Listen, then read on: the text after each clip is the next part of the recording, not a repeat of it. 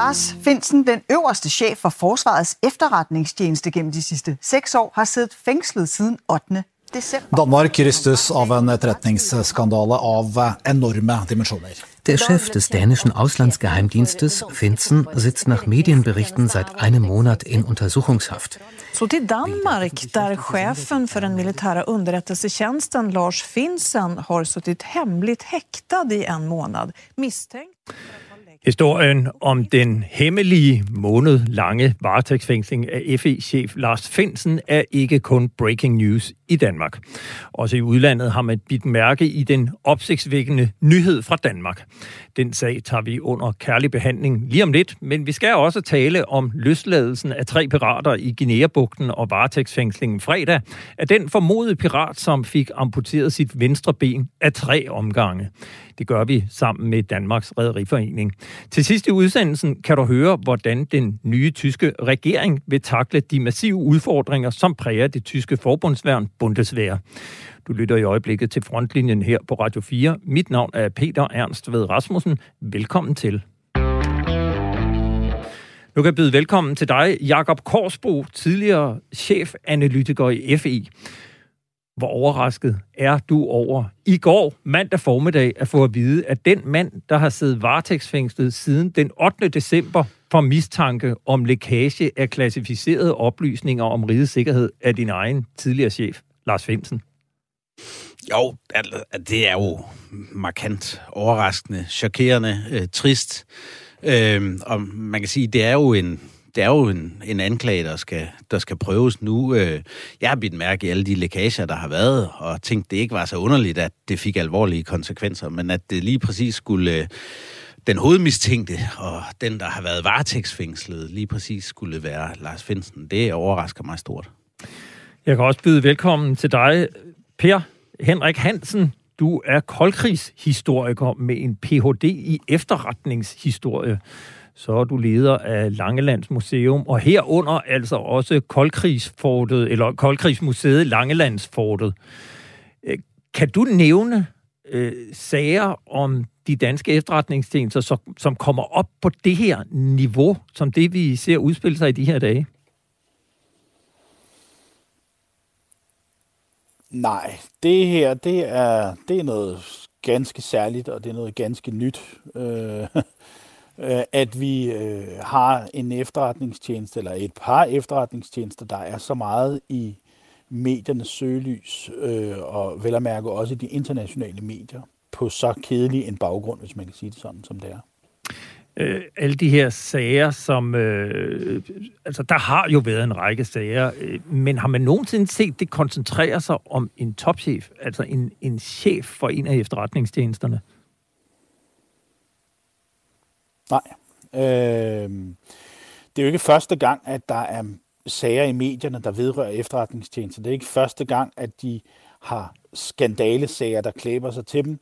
Men, men det er for mig at se fuldstændig uhørt, at vi, vi står i en situation med en efterretningschef, som er øh, anholdt og sigtet for at lægge øh, stærkt fortrolige oplysninger, og øh, vel at mærke en en chef, som har siddet på skiftende centrale positioner inden for øh, øh hvad skal man sige, danske sikkerhedsorganisationer og ministerier de seneste 20 år. Det, det er ret opsigtsvækkende. Ja, altså øh, Lars Finsen øh, har jo, som du nævner, han har været chef for PET, han har været chef for FE, han har siddet som departementschef i øh, Forsvarsministeriet og har gennem 20 år siddet med i øh, regeringens sikkerhedsudvalg og har øh, øh, jo som ja, den eneste ved chef for begge tjenester. Øh, så man kan sige, altså er der nogen i kongeriget Danmark, Jakob Korsbro, der har større viden om staten Danmarks sikkerhed og hemmelige aftaler med andre lande øh, i efterretningstjenesterne? Nej, der er vel ikke nogen, der i 18-20 år har siddet i toppen af hierarkiet, som øh, Lars Finsen har. det, det er ikke mig bekendt. Øh, det, er, det er jo helt uden sidestykke. Øh, og, øh, og ja, det er, det er, øh, har nogle internationale dimensioner, og som vi også hørte i introen til programmet, ikke? det giver jo kæmpe øh, genlyd øh, internationalt øh, af, af selv samme årsag. Altså, det er uden fortilfælde. Øh, jeg kan ikke mindes, der har været en, i, i, en, en chef på det her niveau i den vestlige verden, der er blevet anholdt på den her måde. Ja. Øh, per, øh, per Henrik Hansen, den her viden, som, som Lars Finsen besidder, hvor unik er den, hvis man sådan ser på, på andre efterretningschefer? Altså det, at man sidder i toppen af et system så længe, og, og, og har så indgående erfaring med et lands sikkerhed.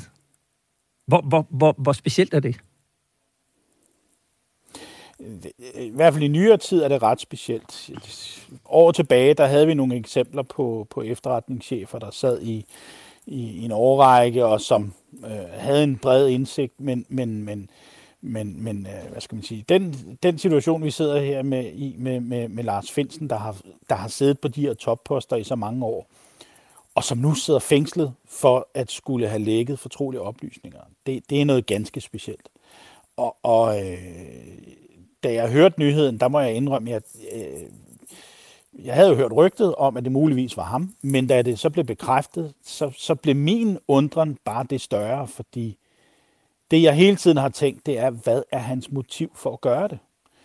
Når man har siddet så længe i sådan en position, så er man også, vurderer jeg i hvert fald, pinligt bevidst om, øh, hvordan sikkerhed skal håndteres, og hvad det kan få af konsekvenser hvis øh, tavshedspligten brydes, og øh, at hemmelige informationer de kommer til offentlighedens kendskab. Så det undrer mig noget, at, at man har, øh, har an, øh, anholdt ham og, og sigtet ham i den her sag. Ja, og man skal jo huske på her, at øh, som øverste chef i FE og før det PET, har det jo været ham, der har iværksat aflys, aflytninger og og, og i hvert fald rykket ud, hvis der var nogen, der ikke kunne finde ud af at overholde den her øh, tavshedspligt. Men, men jeg kunne måske tænke mig at spørge dig, Jacob Korsbo, hvad betyder det, hvis det officielle, eller når det officielle Danmark, mister tilliden til så central en person? Jo, altså man, man kan sige, at det her startede jo, øh, som jeg ser det i hvert fald for halvandet år siden, med, med den her øh, øh, pressemeddelelse fra tilsynet med efterretningstjenesterne. Og, øh, og man kan sige, at nu var øh, P. Henrik derinde på øh, spørgsmålet om motiv, og der, der kan man sige, der, der ligger jo en klar anklage øh, mod øh, øh ledelsen af, af FE i, i, i den pressemeddelelse. Og, og siden da er, er, er de her lækager jo øh, desværre øh, fosset ud øh, et eller andet sted. Og, øh, og, og det siger jo lige præcis det der om, at øh, når, når, når tilliden glider, øh, så, øh, så, så begynder tingene at, at, at ramle, og det, det, det synes jeg, det er det, det, det billede, vi har set. Øh, Per Henrik Hansen, vi, vi havde jo for ikke så lang tid siden en sag med chefen for politiets efterretningstjeneste, PET, altså Jakob Scharf, som skrev en bog og blev øh, tiltalt for 27 tilfælde af brud på sin tavshedspligt, og det endte jo så i landsretten med stort sent en pure frifindelse. Øh, er der andre eksempler, eller kan, kan man måske sammenligne de her to sager? Hvor, hvor, hvor meget adskiller de sig fra hinanden? Oh, det tør jeg jo ikke sige af den simple årsag, at vi ved faktisk ikke, hvad Lars Finsen han er sigtet for. Nej. det, det, det gør jo sagen ret speciel i forhold til alt det, der er kørt med, med Jakob Scharf. Øhm, personligt undrer jeg mig over nogle af de ting, som øh, var at læse i Jakob, eller Jakob Scharfs bog. Øh, og det undrer mig også, at... Syv, man, syv år for PET hed den. Ja, øh, og det undrer mig også, at retssystemet faktisk ikke øh, kom efterretningstjenesterne i møde i forhold til øh, hvor skadelige nogle af de her oplysninger potentielt kunne være i forhold til øh, internationale samarbejdspartnere. Mm. Jeg, jeg kunne godt lige tænke mig at spille et lille klip for jer her. Det her det er, det er Finn Havsted som, som grundlag. Det der oprindeligt var Søvandets radiotjeneste, og som øh, i starten af 60'erne bliver til Forsvarets øh, centralradio. Øh, og han øh, var en helt afgørende hovedperson i, i, i opbygningen af Forsvarets Centralradio og, og Dansk Sigindtjeneste, og også øh, etableringen og udbygningen her af, øh, og driften af Sandhergård, hvor vi står i dag. Altså, Signal Intelligence, det, det her klip, det stammer fra politikken, mm. som øh, Lars Finsen viste rundt på øh, den totalt ellers lukkede indhentningsstation Sandagergård på Amager. Og vi kan jo nok roligt konstatere, at FI's grundlægger Finn Havsted næppe havde gjort noget tilsvarende, men øh, Jakob Korsbo, hvilken type chef øh, var, er Lars Finsen for, for FE? Jamen altså, man kan jo sige, øh, på, på, på det rent faglige område var han jo sådan den første jurist, øh, der har været chef øh, for, for FE. Og øh, han kom jo også øh, dertil med øh, ikke mindst erfaringen som chef for, for PET. Ikke? Så det var jo, nu sad jeg jo øh, og, og var dybt øh, involveret i, i, øh, i kontraterrorområdet, øh, og, og der var det jo en, en, en stor erfaring på det juridiske og kontraterrormæssige område at, at få ind øh, som... Øh, som chef. Øh, og så kan man jo så sige, på, på det mere personlige plan er han jo ikke, og det kan man sige, dit klip der jo også afspejler, altså han er jo ikke den øh, tilknappede type, som ellers kunne øh, blive præsenteret øh, som en af stereotyperne inden for efterretningstjeneste. Det kan man sige, det var Scharf jo øh, absolut heller ikke. Øh, øh, så, så, så, så på den måde bragte han jo øh, øh, noget nyt. Øh, nu var han ikke den første civile chef. Øh, Thomas Arnkiel havde jo været der før, men ellers så havde det jo øh, traditionelt været øh, generaler eller admiraler. Øh, og øh, indtil, øh, jeg mener, det var øh, Finn Hansen, øh, øh, der var det jo øh, på sidste ancienitetstrin, øh, netop for at undgå sådan politisk indblanding i, i efterretningstjenesten. Øh, det var jo det var tilbage i tid. Øh, per Henrik Hansen, jeg, jeg kunne måske lige tænke mig at spørge dig, altså nu, nu kører der den her sag. Lad, lad os sige det tilfælde, at han ender med at blive pur frifundet, at der ikke er noget på ham. Øh, sådan en sag her, vil mm. den klistre på ham for, for altid? Har han, kan han fortsætte som chef for FE, hvis han bliver frikendt? Jeg tror, det vil være svært for ham at fortsætte af mange forskellige årsager. Men, men dem, der har det største problem, det er jo det etablerede system, undskyld, jeg siger det, øh, omkring regeringen og øh, tilsynet, øh, som har startet hele den her ballade for halvandet år siden. Og øh, vi, dengang stod vi med en pressemeddelelse med nogle øh, anklager, der skød i, i øst og vest. Og allerede dengang, der følte jeg jo at det her, det, det, det var noget, man skulle have håndteret på en anden måde. Øh, og man skulle måske have efterprøvet nogle af de her oplysninger øh, internt, hvis man mm. kan sige det sådan, inden man lod tilsynet gå ud og fare frem med bål og brand på den måde, som man gjorde.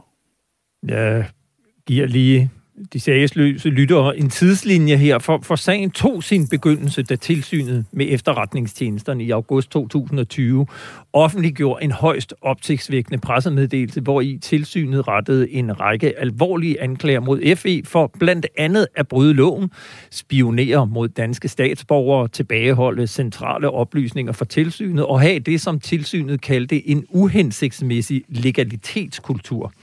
Pressemeddelelsen fik forsvarsminister Trine Bramsen til at hjemsende fem nuværende og tidligere ledende medarbejdere herunder FE-chef Lars Finsen og hans forgænger Thomas Arnkiel, som begge havde været departementchefer i Forsvarsministeriet. Det her er jo en sag, vi ser på med meget, meget stor alvor øh, fra regeringens side. Det siger sig selv, at en, en efterretningstjeneste skal arbejde inden for lovens rammer. Ja, sådan sagde Mette Frederiksen, statsminister. I, I de efterfølgende uger dukkede en række historier op i særligt Weekendavisen, Berlingske og DR, som i detaljer fortalte om FE-samarbejde med den amerikanske efterretningstjeneste NSA. Det var i sig selv opsigtsvækkende artikler, som i alvor rykkede et niveau op, da daværende forsvarsminister, eller tidligere forsvarsminister Claus Hjort Frederiksen tog på rundtur i diverse medier og bekræftede alle de oplysninger, som anonyme kilder havde oplyst til medierne. Der blev lavet en aftale mellem statsministeren, forsvarsministeren og FI og et privat teleselskab, slutningen af 90'erne, om at man tapper det og fører en ledning ud til FE's hovedkvarter på Amager. Det er det, vi skriver i avisen. Kan du bekræfte øh, den historie? Jeg, jeg kan ikke gå ind og bekræfte de der ting, men det er jo i princippet det, vi taler om. Ja, sådan her forklarede Claus Hjort Frederiksen til Weekendavisens podcast Avistid i september 2020, da den tidligere venstreminister lod sig interviewe af chefredaktør Martin Krasnik. I december 2020 nedsatte Folketinget så en kommission bestående af tre landsretsdommere, som skulle undersøge de alvorlige anklager fra tilsynet med efterretningstjenesterne rettet mod FE. Kommissionen kom med sin afgørelse for en måned siden, og konklusionen var en pur frifindelse af alle fem hjemsendte medarbejdere og tjenesten i sin helhed. Men bare fire dage før, den 8. december, altså for en måned siden, havde PT foretaget rensagning hos fire medarbejdere i såvel PT som FE, som alle øh, fire samtidig blev anholdt i en koordineret PT-operation, sigtet efter straffelovens paragraf 109. Tre af dem blev efterfølgende fremstillet i grundlovsforhør, og to af dem blev varetægtsfængslet i 11 dage.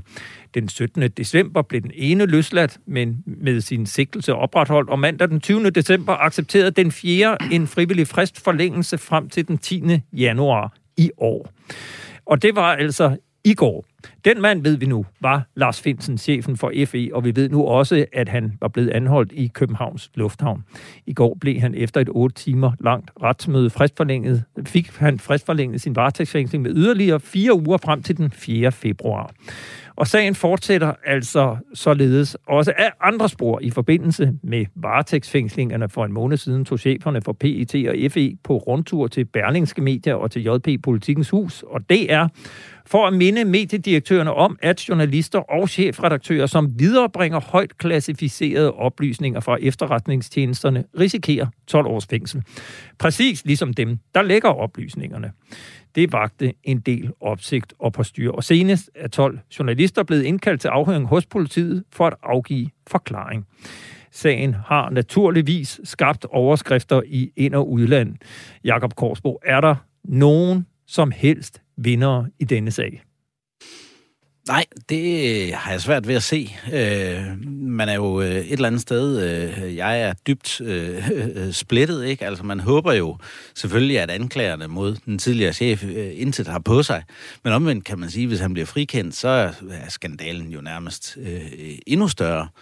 Øh, og alle de her sager om tilsynet og så videre. Altså nu, nu kan man sige, jeg ser det jo ofte som efterretningsmand, og øh, den eneste gode nyhed, øh, der har været øh, i løbet af øh, det sidste halvandet år, det var jo, at øh, undersøgelseskommissionen øh, frikendt øh, FE øh, og FE's tidligere ledelse for, for øh, de her anklager om at være en stat i staten. Øh, fordi det er jo anklager, der ikke blot klæber sig til de hjemsendte, men også til medarbejderne øh, i, øh, i tjenesten, og som øh, skaber stor frustration.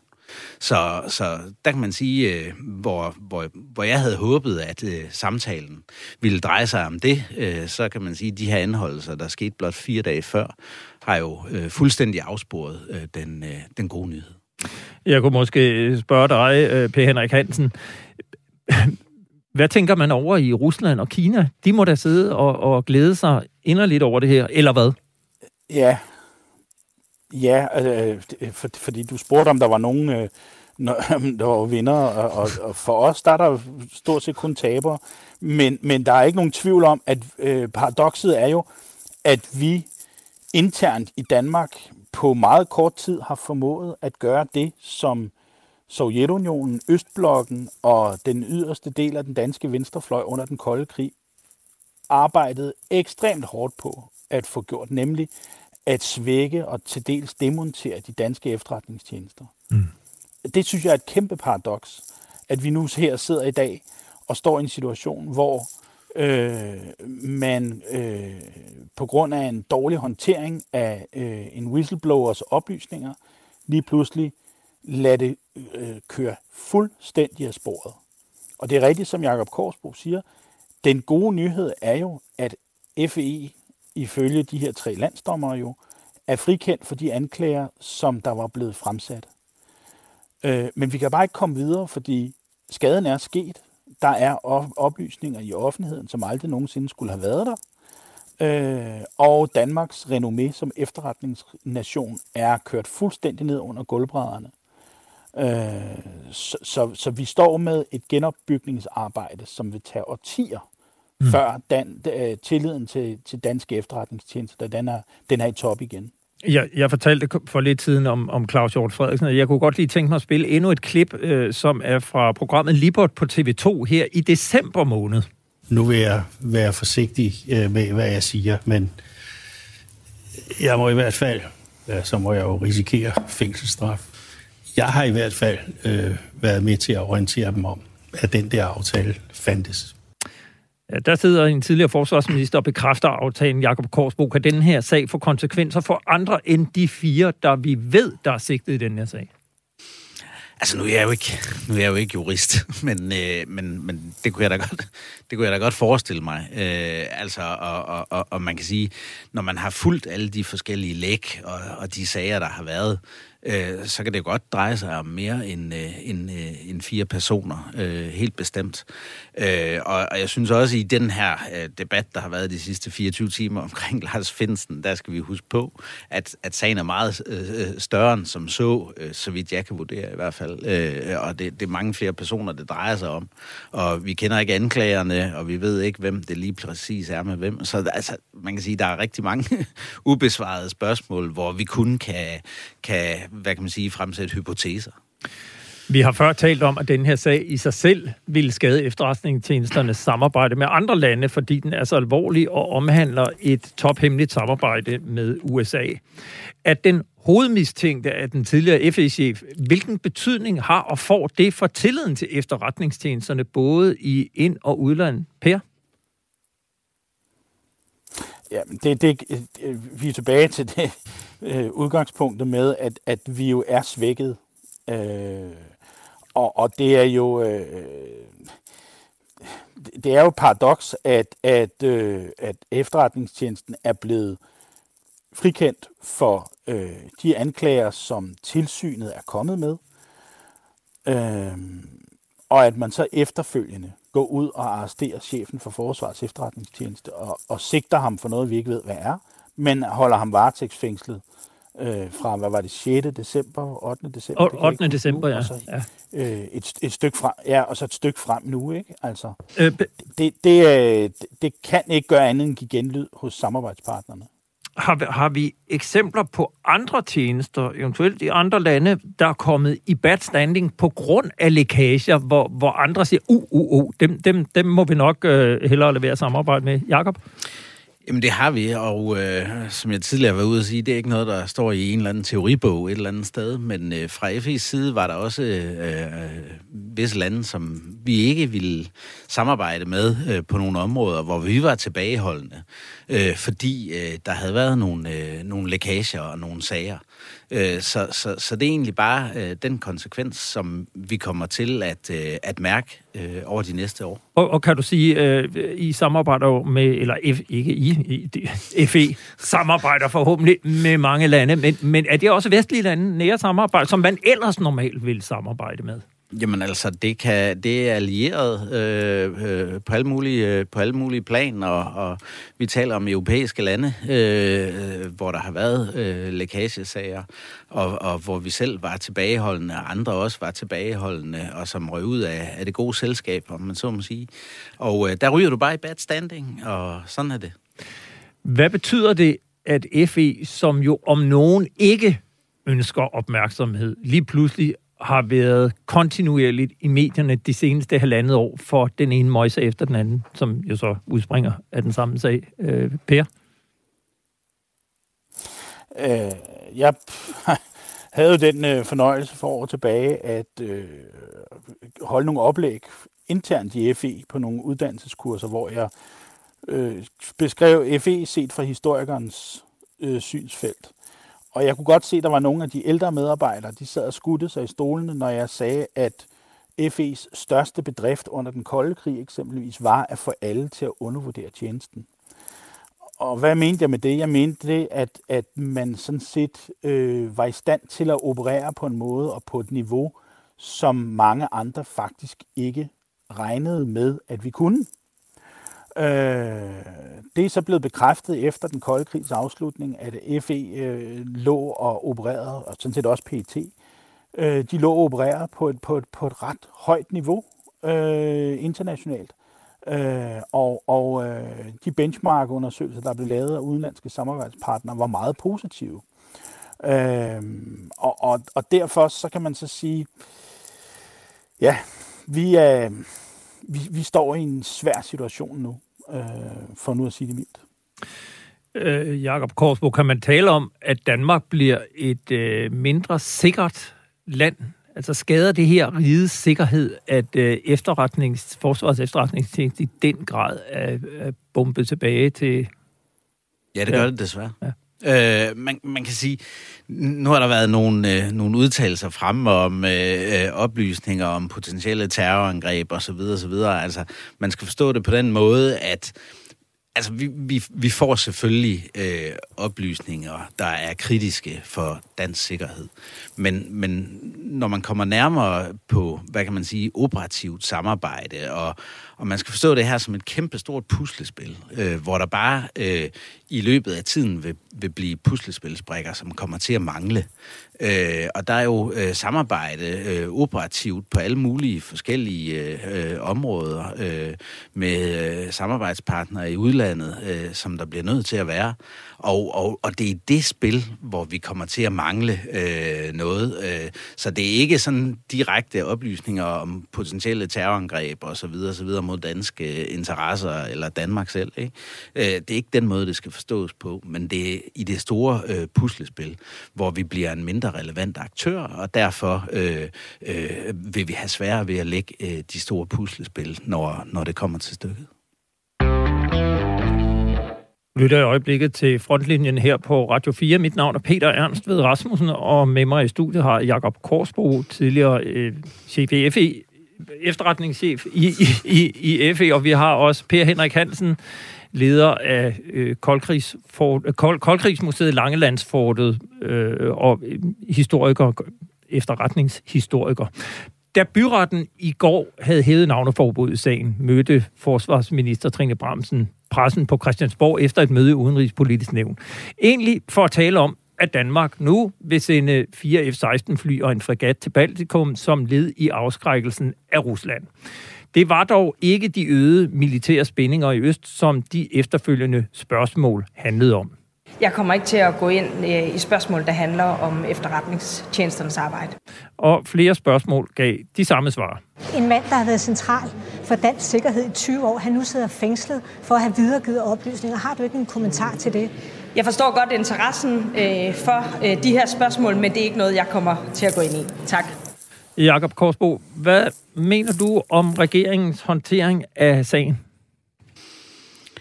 Altså, jeg, jeg, jeg mener, den kommunikationsstrategi, der har været øh, øh, faktisk øh, siden øh, man sagde for meget med, øh, med, med, med øh, tilsynets øh, pressemeddelelse, der, der har den været symptomatisk ved at være, at jeg kommenterer ikke på øh, efterretningsmæssige øh, øh, forhold. Og, og det er skadeligt, fordi det er skadeligt for tilliden. Det er skadeligt for tilliden mellem, øh, øh, hvad kan man sige, medarbejdere og ledelse. Det er skadet, øh, skadeligt for tilliden mellem tjeneste og offentlighed. Øh, så på den lange bane, så, så øh, skader vi os selv. Man kan sige, at du har spillet et klip med Lars Finsen, og på mange måder er FE jo ikke lukket, som FE var i gamle dage. Og, og dermed øh, er der egentlig, der er en masse ting, øh, der kan siges. Øh, primo december blev der også offentliggjort øh, den øh, årlige, eller den kommer hver andet år, øh, det vi kaldte øh, redegørelsen for tjenesten. Den hedder nu Indblik. Og der står egentlig en masse øh, interessante ting at læse om efterretningstjeneste, om hvordan FE's virke er, og sætter alle de her ting i kontekst. Og det er jo sådan noget, som, som samtalen egentlig skal handle om, sådan så journalister og offentlighed i det hele taget har tillid til, jamen det, der foregår, det er ordentligt og redeligt og, og dybt seriøst øh, efterretningsarbejde med meget, meget professionelle mennesker, for det er det, det handler om. Øh, per Henrik Hansen, hvad er det for en udvikling, man har set i efterretningstjenesterne, og måske særligt personificeret ved de to? Vi har talt om Jakob Scharf i PET, som øh, så også skrev en bog, som blev tiltalt men frifundet, og så nu altså også øh, Lars Finsen, hvor vi har hørt, at han viste rundt ude på Sandager Gård, og han har, øh, øh han har ændret jo åbenheden på mange måder. Jeg vil bide, jeg, jeg bed mærke i noget, Jakob øh, Korsbo sagde tidligere omkring øh, de folk, der nu sidder som eller i hvert fald de senere år har siddet som chefer for Forsvars efterretningstjeneste. Ikke nok med, at det er folk, der ikke har en militær baggrund som sådan, men det er også folk, som ikke nødvendigvis er på et af de sidste trin i deres karriere. Og, og det tror jeg faktisk, øh, det, det skifte, at man er gået fra at have folk med øh, relativt høj militær rang, det har været øh, generalmajor og øh, admiraler og det ene og det andet, øh, som sådan set stod foran deres pensionering i en anden grad, inden de, de øh, blev, blev efterretningschef. Det var en slutstilling at være chef for FE. Det har, Ja, ja, slutstilling, ja. Og, og det gør jo bare, at, at øh, som Jakob også sagde, jamen det gør jo bare, at det er sværere at presse rent politisk. De står ved deres faglighed og deres saglighed. Det er lidt nemmere, hvis du har en person, som har været en del af systemet gennem nogle år, som måske skal blive, forblive i systemet 5, 10, 15 år efter man har været chef i efterretningstjenesten. Øh, der kunne jeg måske godt ønske mig, øh, at man vendte tilbage til at øh, udpege nogle folk, som var øh, mindre øh, sårbare over for politisk pres, fordi øh, det, det er nødvendigt, hvis vi skal kunne genskabe efterretningstjenestens renommé og dens evne til også at give klare og præcise udmeldinger og analyser til skiftende regeringer. Siger du dermed, at øh, det man risikerer, hvis man lader folk komme i FE og måske være chef for FE på en karrierestige, at man vil være tilbøjelig til at være mere, øh, skal man sige, politisk følgeagtig, sådan at man kommer til at stå i godt lys hos øh, den regering, man betjener. Der står Jakob Korsbo og, og nikker lidt her. Hvad, hvad siger du? Det, ja, vi kan jo i hvert fald det, konstatere... Det kan jeg ikke sige... Kom bare, øh, ja, bare, bare kom ja, her. Ja, ja, det kan jeg jo ikke sige med sikkerhed.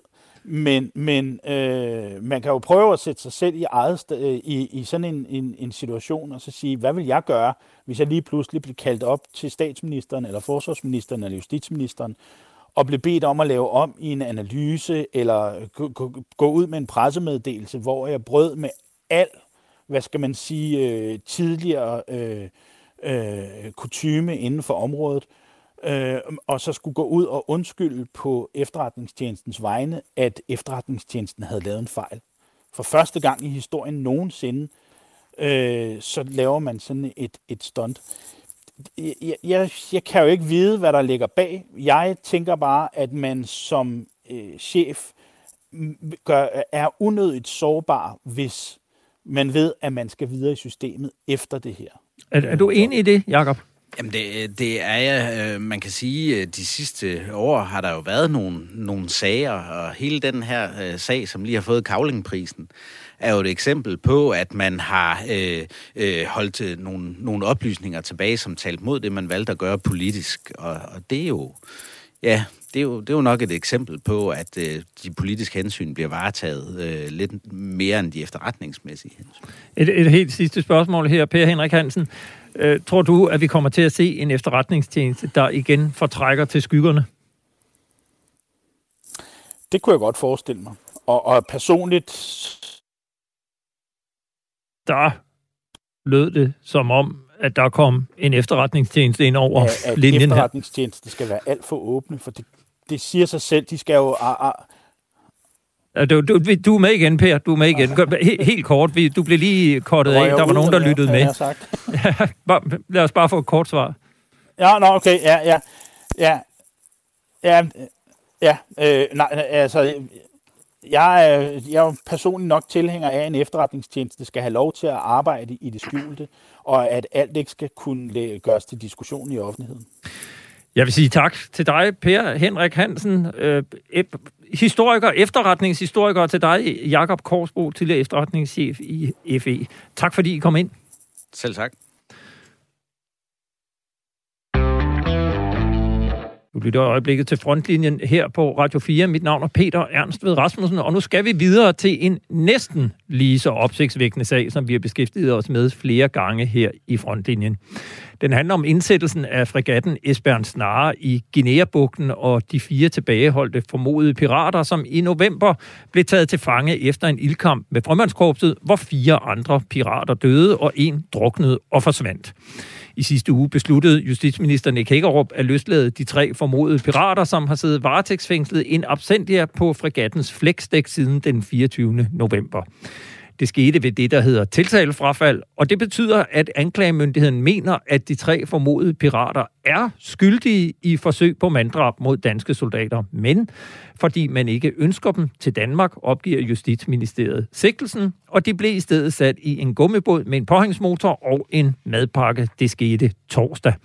Den fjerde formodede pirat blev derimod fløjet til Danmark, og fredag formiddag blev han fremstillet i grundlovsforhør i Københavns Byret. Under ildkampen i november med frømandskorpset sprang han i vandet og fik benet i jollens skrue. Han har siden fået sit ben amputeret, og det var ifølge justitsministeren årsagen til, at man fra dansk side har et særligt ansvar for ham, og derfor var der altså ingen anden mulighed end at fragte ham til Danmark og varetægtsfængsle ham. Jeg var selv til stede ved retsmødet fredag og kunne blot konstatere, at den 39-årige nigerianer og alenefar til to børn lignede en, der havde fået en livstidsdom. Han sad i en kørestol fra Københavns fængsel, og under store dele af retsmødet sad han med hovedet hvilende på hagen. Han talte engelsk og modtog sin varetægtsfængsling på fire uger i det, man vist godt kan kalde nedtrykt tilstand. Nu kan jeg byde velkommen til dig, Maria Skipper Svend. Du er øh, direktør for sikkerhed i Danmarks Rederiforening. Nu har du hørt historien opridset. Øh, vi har haft fregatten Esbjørn Snare afsted i Guinea-bugten indsat siden øh, begyndelsen af november, og du har jo fulgt med i alt, hvad der er foregået her. Mener danske rædderier, at indsættelsen af Esbjørn Snare har været og er en succes? Jamen først og fremmest tak, fordi jeg må, må komme i studiet i dag. Øh, det korte svar på dit spørgsmål, det er et rungende ja. Det er også det enkle svar. Det er klart, at den situation, vi står i nu, det er der jo ikke nogen, der havde ønsket sig. Men omvendt skærer vi ind til benet for mig at se, så kan vi putte de her forskellige scenarier, scenarier men også diskussionerne i kasser. Der er diskussionen om Øh, var, var, var øh, missionen forberedt. Der er diskussionen om det indrigspolitiske efterspil. Der er diskussionen om, øh, gør det overhovedet en forskel, at man har Esbern Snare dernede? Og så er der diskussionen om, hvad det egentlig betyder for dem, der er ombord lige nu, altså de 180 besætningsmedlemmer. Og i de fire kasser, der synes jeg, man skal se ret så nuanceret på det her.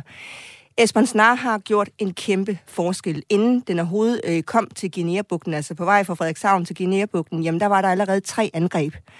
Det vidste vi sådan set godt, og det forventede vi sådan set også, fordi vi samtidig også stod tidsmæssigt i den øh, sæson, øh, der begynder for øh, piratangreb, netop på grund af vejrforholdene, hvor man har det, der hedder flatvand, altså ikke så høje bølger.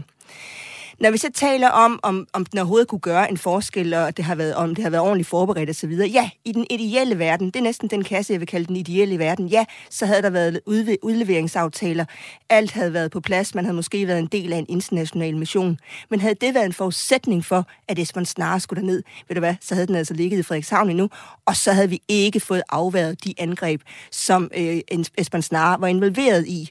Og endelig så synes jeg, at mange glemmer i den her diskussion og alt det her efterspil, efterspil, og der kommer jeg også lidt ind på det indrigspolitiske. Nu er der jo gået indrigspolitik i den, fordi det her det var jo et bredt flertal i Folketinget, der stod bag alle partier på nær enhedslisten, og Alternativet stemte for. Man gik ind i det her med åbne øjne, og man tog et ansvar for, som vi som Danmarks øh, verdens 6. største søfartsnation, vi fra danske Rederier sagde, nu er situationen så alvorlig dernede. Vi beder simpelthen om, at man sender øh, et bidrag i form af en fregat. Det tog man ansvar for, og det gjorde man med åbne øjne i den her diskussion og indrigspolitiske diskussion efterfølgende, så glemmer man altså lidt de 180 besætningsmedlemmer, der er ombord, har som gjort et fantastisk stykke arbejde. Vi taler om søværnets besætning, vi taler om frømandskorpset, og vi taler om lægeholdet, sygeplejersker osv. Og ikke Men mindst dem, hvis, der skal der ned vi... nu, når man skifter besætning herinde længe. Hvis nu vi ser på den løsning, man har valgt her, hvis man snarere nede i, i fem måneder sejler hjem til marts, øh, mener I Dansk, Danmarks Rederiforening, at, at øh, Danmark har fundet en langtidsholdbar model for bekæmpelse af pirateri i Guinea-bugten? bare lige fast, vi hedder danske rædderier. Nå, undskyld. Det, det, er helt okay. Det, undskyld, der og det mange... har Jeppe skrevet til mig. Jeg står her og laver det om, fordi jeg tænker, det hedder Danmarks Rædderiforening. Det har vi også gjort en gang. Så Godt. øh, det, Danske det, Rædderier. det, ja, Undskyld. Det er helt okay. Jamen, det her har jo aldrig været... Vi, vi er jo ikke naive. Altså, at man sender en fregat derned på en periode på 5-6 måneder, er jo ikke det, der løser pirateriproblemet. Men det er en del af løsningen. Og det har jo haft en effekt i og med, man afværede et angreb på et hollandsk skib. Der var der øh, fire øh, øh, pirater, formodede pirater, der afgik øh, ved døden efter ildkamp. Man har man tilfangetog øh, de fire andre, og der var så en, der har mistet øh, benet.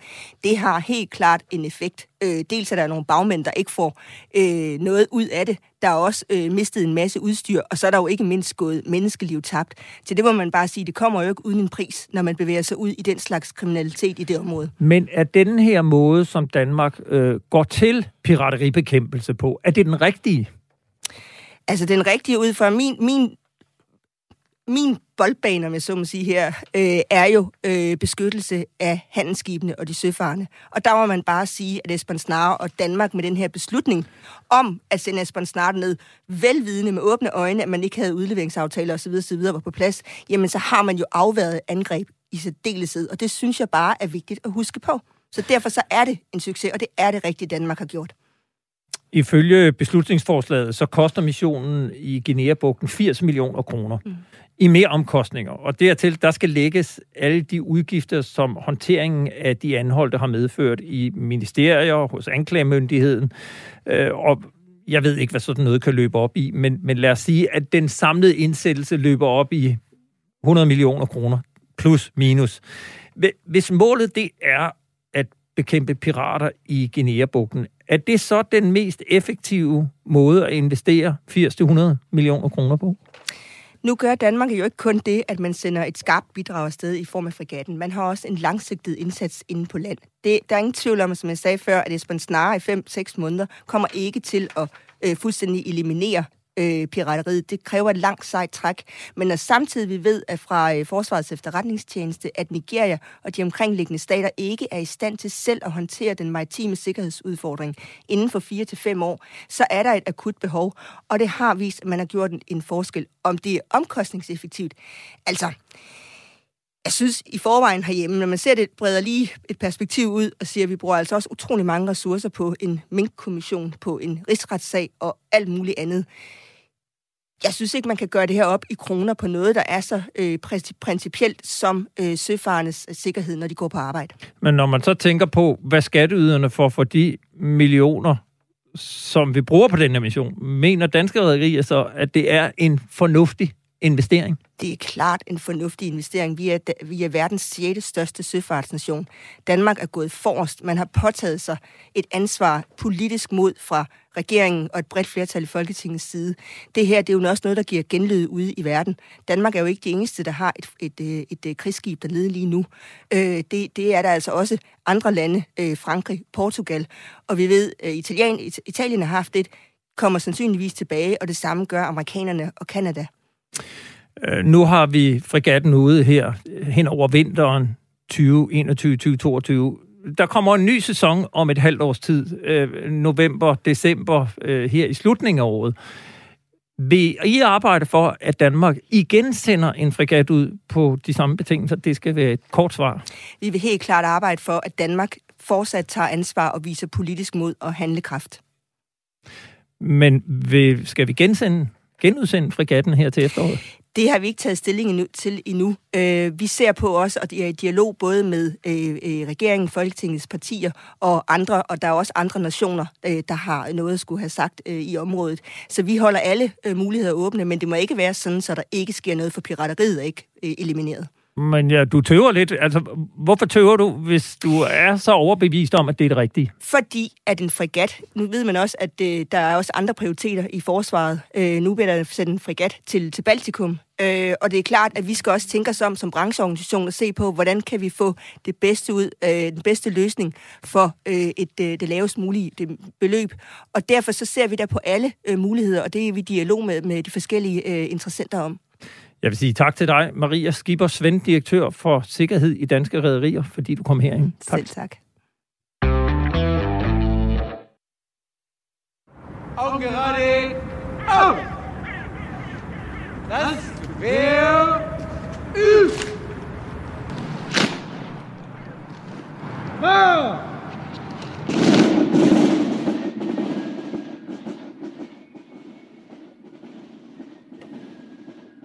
Den 28. september handlede frontlinjen om det nært forestående valg til forbundsdagen i Tyskland. Efter 16 år på posten som kansler var Angela Merkel på vej ud, og i december faldt en ny regering så endelig på plads, og den har allerede løftet en lille smule af sløret for, hvad Europas militære stormagt, en spe, skal. Dog var det en noget overraskende frontfigur, der som ny minister overvejede den ceremonielle parade i Berlin ved sin indsættelse. Befehls- und Kommandogewalt über die Streitkräfte jetzt bei mir liegt. Und das bedeutet Verantwortung für über 260.000 Menschen der Bundeswehr. Und was das bedeutet, Som noget ganske særligt ligger kommandoen over de væbnede styrker nu hos mig, sagde Socialdemokraten Christine Lambrecht. Min kollega Jeppe Rets Husted tog en snak med Jakob Henius, Danmarks forsvarsattaché i Berlin, om de nye vinde fra Tyskland og den venstreorienterede Lambrecht. Det var ikke rigtig et af de navne, som, som vi havde hørt på vandrørene. Øhm, vi vidste på et ret tidligt tidspunkt, at det ville blive en socialdemokrat. Men at det skulle blive netop hende, det var der ikke så mange, der havde forudset. Hun kom jo fra en anden ministerpost øh, inden for et helt andet område, og har aldrig rigtig beskæftiget sig med øh, forsvarspolitik øh, siden sine helt unge dage i forbundsdagen, hvor hun var medlem af et udvalg, som skulle arbejde for øh, nedrustning og fjernelse af kernevåben. Så ellers har hun ikke rigtig haft med forsvaret at gøre. Men det har hun så nu. Det må man sige i, øh, i den grad. Og man kan sige, øh, samtidig med, at, at hun jo bliver øh, forsvarsminister, så har vi også øh, fået indsigt i det regeringsprogram, i hvert fald den offentliggjorte del af regeringsprogrammet, som øh, den tyske regering øh, har skrevet. Og de berører jo også både øh, forbundsherren og, øh, hvad kan man sige, den politiske ambition øh, med militæret i, øh, i Tyskland. Og jeg stussede over en enkelt ting, og det her, de skriver, det her med, at soldater er afgørende for vores sikkerhed. Er det virkelig nødvendigt at at skrive øh, noget så lavpraktisk i et øh, regeringsprogram i Tyskland? Selve regeringsprogrammet, det fyldte 177 sider, og at dem fylder øh, sikkerheds- og forsvars- og udenrigspolitikken måske, så vidt jeg husker, 12 sider eller deromkring. Så i det hele taget er det jo en indikation af, dels øh, hvad er det, der er i fokus, hvad er det, man mener er i vælgernes bevidsthed, og hvad har man også kunnet blive enige om på forsvars- og sikkerhedspolitikken. Og noget af det, man altid kan blive enige om, det er selvfølgelig, at mandskabet skal have de bedst mulige vilkår. Det er sådan set, øh, jeg har nær sagt, øh, gratis point af, af, for enhver politiker at sige, det er der ikke nogen, der kan være uenige i. Og heller ikke de tre øh, partier i den nye regering, som jo står på mange områder øh, og, og dækker et meget bredt spektrum rent politisk. Så så du har ret i, det er øh, lidt overflødigt, øh, men øh, ikke desto mindre står det der, og det er selvfølgelig også øh, noget, som den nye forsvarsminister allerede i forbindelse med sin øh, besøg ved enhederne, hun, hun er begyndt på, øh, har understreget flere gange, at, øh, at, at, at, at øh, personellets vilkår øh, er øh, meget væsentligt, og at personellet det hele taget er væsentligt for øh, borgernes sikkerhed. Mm. Og jeg kan os prøve at kigge på nogle af de ting, som så står på, på, på de sider, der handler om øh, militæret i regeringsprogrammet. Øh, fordi her der skriver de blandt andet, at de vil bruge øh, 3% af BNP på det, de kalder international ageren, som er en, øh, må man nok sige, lidt kryptisk samlebetegnelse for diplomati og udviklingspolitik, og så altså også det tyske øh, forsvar. Vil Tyskland op at bruge de 2% på forsvar, som alle øh, NATO-medlemmer har forpligtet sig, eller hvordan forstår du den her øh, formulering? Vi har selvfølgelig øh, arbejdet en del øh, på at nedbryde de her 3% og se, hvad, hvad, hvordan skal det opfattes. Men faktum er jo, at Tyskland øh, omtrent som Danmark bruger cirka 1,5 procent af øh, BNP på forsvar i øjeblikket. Så de har altså temmelig lang vej op til de 2%. Øh, når man ser på, øh, hvad der ellers benyttes på de to andre søjler, som du nævnte, nemlig udviklingspolitik og diplomati, øh, så øh, er det jo betydeligt, for ikke at sige mange, mange gange mindre, end hvad der bruges på forsvaret. Så øh, for at øh, gå til kernen i det her, så øh, er der rent matematisk muligheder for, at Tyskland vil kunne komme op i nærheden af de 2 procent. Så det kan altså godt lade sig gøre, men det forudsætter jo øh, tre ting. Og den ene er, at øh, pengene rent faktisk skal øh, eksistere. Den anden er, at de tre partier, som står øh, et godt stykke fra hinanden på mange områder, de skal kunne blive enige om, øh, at fordelingen af de 3% skal være sådan, øh, altså med 2% til forsvaret. Og den tredje forudsætning, det er, at uanset hvor mange penge man tilfører forsvaret, så skal der jo også være en evne til at absorbere de øh, øh, øgede midler. Så hvis man øh, ikke har en struktur, som kan rent faktisk gennemføre en hel masse anskaffelser på kort tid, eller hvis man ikke har tilstrækkeligt med personel til at bemande nye enheder eller nye kapaciteter, så nytter det jo heller ikke at give flere penge. Så de tre forudsætninger skal være opfyldt, og af dem vil jeg tro, at selve den politiske enighed mellem de tre partier, det bliver nok den mest udfordrende, og det fremgår så også af regeringsaftalen, at det er på sigt, at man vil øh, bruge disse 3%. Så øh, jeg kan ikke udlede, at øh, det vil ske lige om et øjeblik, men der er i hvert fald øh, muligheden for det. Og øh, Jacob, nu er du inde på det her med, med materiel øh, anskaffelser, øh, for det er jo også noget, de øh, berører øh, på i hvert fald et par punkter i øh, regeringsprogrammet. Øh, og en af de ting, øh, som øh, de blandt andet ligger op til at skulle anskaffe, det er øh, bevæbnede øh, droner, øh, som de vil have implementeret allerede i den her regeringsperiode i øh, forbundsherren. Øh, Øh, og det er jo ellers noget, som øh, Socialdemokratiet, som den nye forsvarsminister jo også tilhører, har været meget imod tidligere. Ja, det er rigtigt. Altså, da SPD her indtil øh, december måned stadigvæk var i regering med CDU, så var det C, øh, SPD, der blokerede for, at forbundsværnet kunne få lov til at bevæbne sine droner. Nu hvor SPD er en ny regering, og hvor SPD selv er leder, så er det øh, grønt lys fra SPD til bevæbnede droner. Så det er jo lidt pudsigt. Men det er i hvert fald en beslutning, og øh, jeg tror egentlig ikke, at vi kommer til at vente så længe, før vi ser, at de første øh, tyske droner øh, kommer til at blive bevæbnet. Det vil i givet fald dreje sig om de såkaldte Heron T-droner, som er en type, som øh, Tyskland leaser fra Israel, og som Tyskland øh, blandt andet benytter i, øh, i Mali. Øh, og så må vi se, øh, hvorvidt man vil udbrede det her med bevæbnede droner, om, og hvornår det i givet fald også kommer til at dække øh, kan man sige, den nationale del af det tyske forsvar. Så man kan sige, i hvert fald lige på det punkt, der rykker de faktisk øh, relativt hurtigt, øh, den nye øh, tyske regering. Øh, der er et andet punkt, hvor jeg tænker, at øh, beslutningsprocesserne trods alt øh, tager lidt længere tid fra, fra de bestemt politisk, til man også ser dem ude i virkeligheden. Og det er jo på, på det her med kampfly, fordi det er jo også noget, den tyske regering øh, endeligt har besluttet, altså at der skal indkøbes nye øh, kampfly som en erstatning for Luftwaffes øh, gamle øh, Tornado-kampfly. Øhm, og det handler også blandt andet om, at, øh, at øh, de tyske piloter fortsat skal kunne indgå i øh, NATO's øh, atomberedskab, altså kunne øh, reelt set øh, flyve rundt med, med, med atombomber. Øh, tilbage i december, der besluttede øh, Finland øh, endelig, at de ville indkøbe øh, F-35 øh, fly. Hvad er det for nogle øh, planer, som øh, tyskerne går og basler med på det her punkt?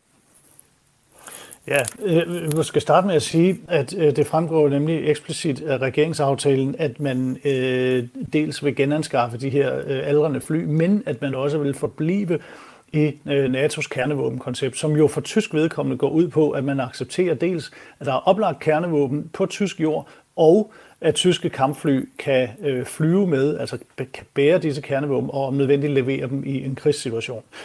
Det har Tyskland kunnet og villet i mange år, og den øh, rolle ønsker man at fortsætte med, samtidig med, at der står et andet sted i regeringsaftalen, at man vil arbejde for nedrustning og for en afvikling af kernevåben. Så det er også lidt øh, et, et godt eksempel på den øh, dualisme, der er nogle steder i, i, i den tyske regeringsaftale. Men tilbage til flyene.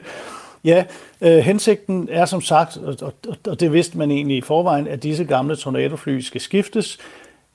Det har så hidtil været hensigten, at øh, man, eller regn, øh, forventning, at man vil købe amerikanske F-18 Super Hornet fly, i hvert fald i den her kernevåbenbærende rolle.